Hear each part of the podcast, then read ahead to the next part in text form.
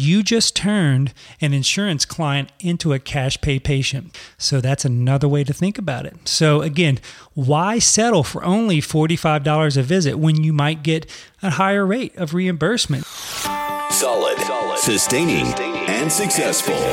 You're listening to the Speech Therapy Private Practice Startup Podcast with your host, Kyle Meads, speech and language pathologist. Listen, learn, and prosper as we share our experience and knowledge so that you can improve your business and your life, one podcast at a time.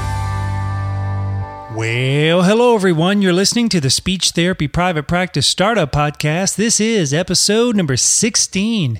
My name is Kyle Meads and I'm a speech pathologist since 1993. And these podcasts are designed to help you improve your business and your life one podcast at a time. Welcome back to the show, and I wanted to say thank you for listening. Thanks for all your emails. Thanks for the feedback on iTunes. I really appreciate it.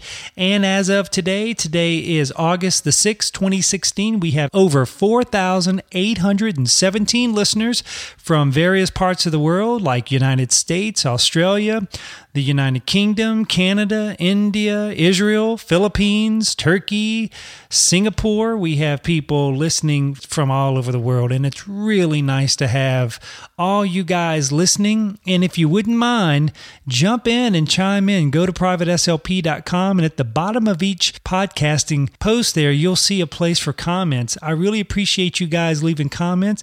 And if you don't mind, leave some comments down there. You know, chime in, start telling me what you're thinking so I can drive and steer this podcast to what you want to hear.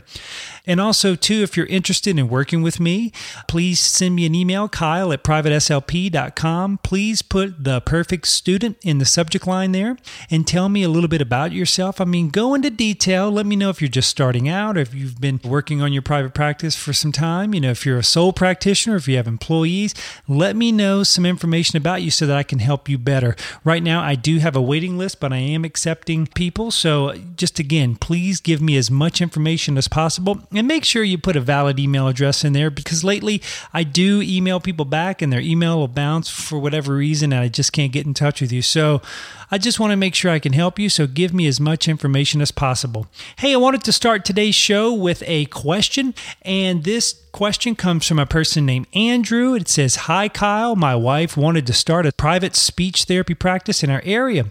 She's been working for a local school for the past 10 years, and she's had an itch for a long time to go out on her own. She is almost to the point of launching her own business. She loves speech, but dislikes the business and technology part of it, and that's where I come in. I created her website, I set up her phone system, I registered her EIN, I took an old MacBook to upgrade it from 4 gigs to 16 gigs of RAM, and I'll be doing the marketing and, of course, listening to your podcast. We've learned a lot along the way, and there are two things we're worried about, and hopefully you can help me with that. Number one, pricing. How much should we charge for services? One of our local speech therapy practices in our area charges 55 bucks for a half hour and 300 for the eval. My wife wanted to charge 45 $5 per half hour and 250 for the eval. I thought it might be too low. She wants to do private pay and not have to deal with the insurance companies. Number 2, how to get clients. This is one of my wife's biggest fears. What if we put all this work into starting it out and we just don't get any clients? I assured her that her field, as you know, is a very in demand field. She is going to work part time for the school while she gets it up and running. What type of marketing have you found that works?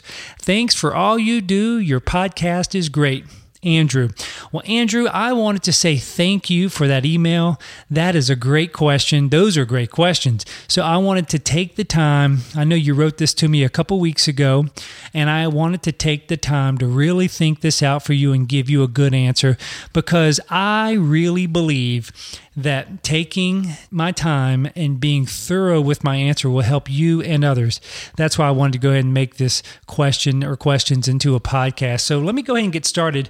You know, when it comes to pricing, you want to do a cost survey in your area. Now, there's nothing wrong with that 55 or 50 or 45 dollars per half hour. That's a very good solid price point. You know, and as far as the evaluation, you know, 250 or 255 or 300 dollars for the evaluation, obviously that's going to take longer cuz you've got to do the report and you've got to send that report to the pediatrician or the doctor's office. I get it. We're going to take more time on the eval. You know, but when I started my own private practice, I knew I wanted to be an employer. So when you're asking me questions about pricing and you know about taking an insurance plan i get it. I understand. You know there are a lot of physical therapists out there who podcast and blog about the cash based business model. I totally understand. I mean insurance companies can be a headache. I totally get it. You're preaching to the choir. But let me tell you this. I wanted to be an employer. I wanted to change lives for the better not only for my patients but also the employees who work with me and again if you go back and listen to those early podcasts, you'll hear me complaining about the places I used to work. I mean, for Christmas, we got a chocolate or cherry pie. It was my choice. You know, either chocolate or cherry. It was a frozen Sysco pie. I mean, come on, folks. We had to buy into this fake culture in order to keep our job. You know, it was horrible. So when I started my own private practice, I wanted to grow it and scale it as big as I could get it. And I'm still doing that today because of insurances. I was able to do that. And I'm going to just share with you my own personal experience. And I totally understand a lot of people don't want to deal with insurance companies. But again, I was always told from the get go, and I did talk to a lot of private practice owners before I started, you know, why would you only limit yourself to one payer source? You know, you want to take multiple payers. And so multiple payers might be cash or insurance? Or what about working with an attorney doing liens for people who've been in accidents who need cognitive training? You know, there's so many different things out there. Why would I want to just limit myself to one payer? And again, I think it's smart, Andrew, what your wife's doing, working part time at the school and slowly building this thing up because you don't want to go out there and borrow a bunch of money from banks because when you do that, you're really just working for the bank, right? So I think what she's doing is very smart, and she's got you to help with all the technology and the website and the marketing. And I think that's really a good solution. But please don't forget, insurance is not always a headache. Again, let's say you want to just focus on $45 per half hour treatment. What if an insurance company would reimburse you $76 or $82 per visit? What's wrong with that? And it's just as simple as going to a computer program, inputting that charge, hitting enter, and it's done. And maybe you get a check three days later. I mean, sometimes it's that simple. And I'm being honest when I say that. Yes, there are headaches to insurances. You know, sometimes insurances play those games like United Healthcare and Cigna. They play that game like, oh, we need a prior auth or it's got to be medically necessary. But don't forget, Sometimes, let's just use an example for United Healthcare. If, and this is what we say in our clinic, if this were covered by your insurance, your copay would be $40 for this treatment. However, this is not covered. And our cash rate's 45. It's only $5 more. You just turned an insurance client into a cash pay patient. So that's another way to think about it. So again, why settle for only $45 a visit when you might get a higher rate of reimbursement? So that's just another way to look at it. And also, too, we talk about marketing. I'm kind of old school when it comes to marketing. We do have a Facebook account at our office. I do have a Twitter account, but you know, we do advertise with Twitter and we do some Facebook advertising. But what I'm really finding that works is just old school tactics going to the pediatrician's offices, going to the doctor's offices, introducing myself, giving them a copy of my insurance list and saying, hey, here are the payers that we take. If you have any patients who need speech therapy, you know, here they are. We take all Medicaid, all Medicare plans, we take all third party liabilities, we take all these payers. So if you have the need for speech, fax the referral over. Here's our fax number, and we'll get your patients taken care of. Again, meeting personally with pediatricians and physicians' offices, getting to know your referral clerks, that's a big thing too. Also, I like going on television. I've been going on a morning talk show. Uh, I got invited uh, monthly to do a morning talk show here in Tucson. So that's been very positive for me. And then when I take that link from the TV station on their page, I send it out through Facebook and pay for advertising that way. And we just get a lot of marketing that way. Also, too, you can make pamphlets, you can hand those out at clinics. But again, I think the biggest thing as a clinic owner that we can do is treat those patients, get them worked in, get those kids worked in and treat them with respect, do wonderful treats, and those families will go back to that doctor and thank them for sending their loved ones to you. And I think that's the biggest marketing secret that I could share doing good quality work, not really focusing on the money part of it.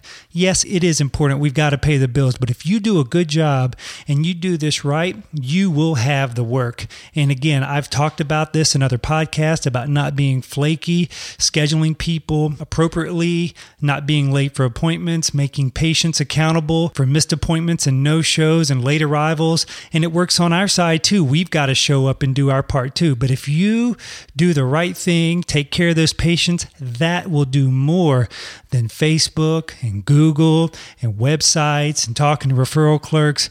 It'll happen again, but it's a slow, steady process. And I think your wife's smart for keeping her job while she builds this private practice up. And also, I think it's a lot of work. And I noticed in your question, you say, well, what if this doesn't work out? This is a lot of work to get it started. It shouldn't be too much work, though, getting it started. I mean, if you're leasing a building, I mean, you're going to have a lot of pressure there to meet your rental bill every month. So, again, I would recommend starting out maybe a separate room in your home or maybe an office suite where you've got a very low rent, and over time you can grow and maybe move from one office to two offices to three rooms to four rooms. I did a podcast about that recently, and it talks about your first office. So if you check that podcast, that will give you some more information. Also, too, we have a membership section of privateslp.com. It's almost done. I know people have asked me about it. Hey, when's this membership website going to be ready?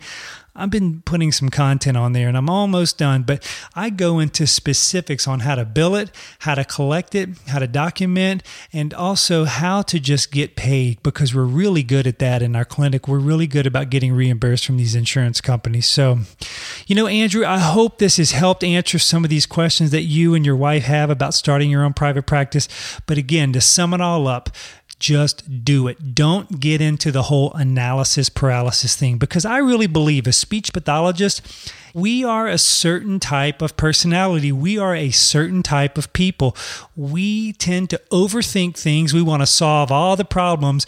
It's almost like we have this perfectionism about us. We want to get everything done so right and so perfect. Don't fall into that trap. Get moving, get started, get your first patient, get that person scheduled, take that payment, get a credit card. Just start with Square Up. You know, it's an app on your phone. Yeah, it's 2.75% for swiping a credit card, yeah, that's expensive. But you know what? Move to something cheaper later. You know, get it up to about five or six thousand a year. You know, from swiping or ten grand a year. Then you can go get you a credit card system through a bank like Bank of America or something. But get started. Get into action. Do something that's in your future goal. Get that first patient scheduled. It doesn't have to be perfect because when I get into that whole analysis paralysis thing, nothing gets done just like this recording.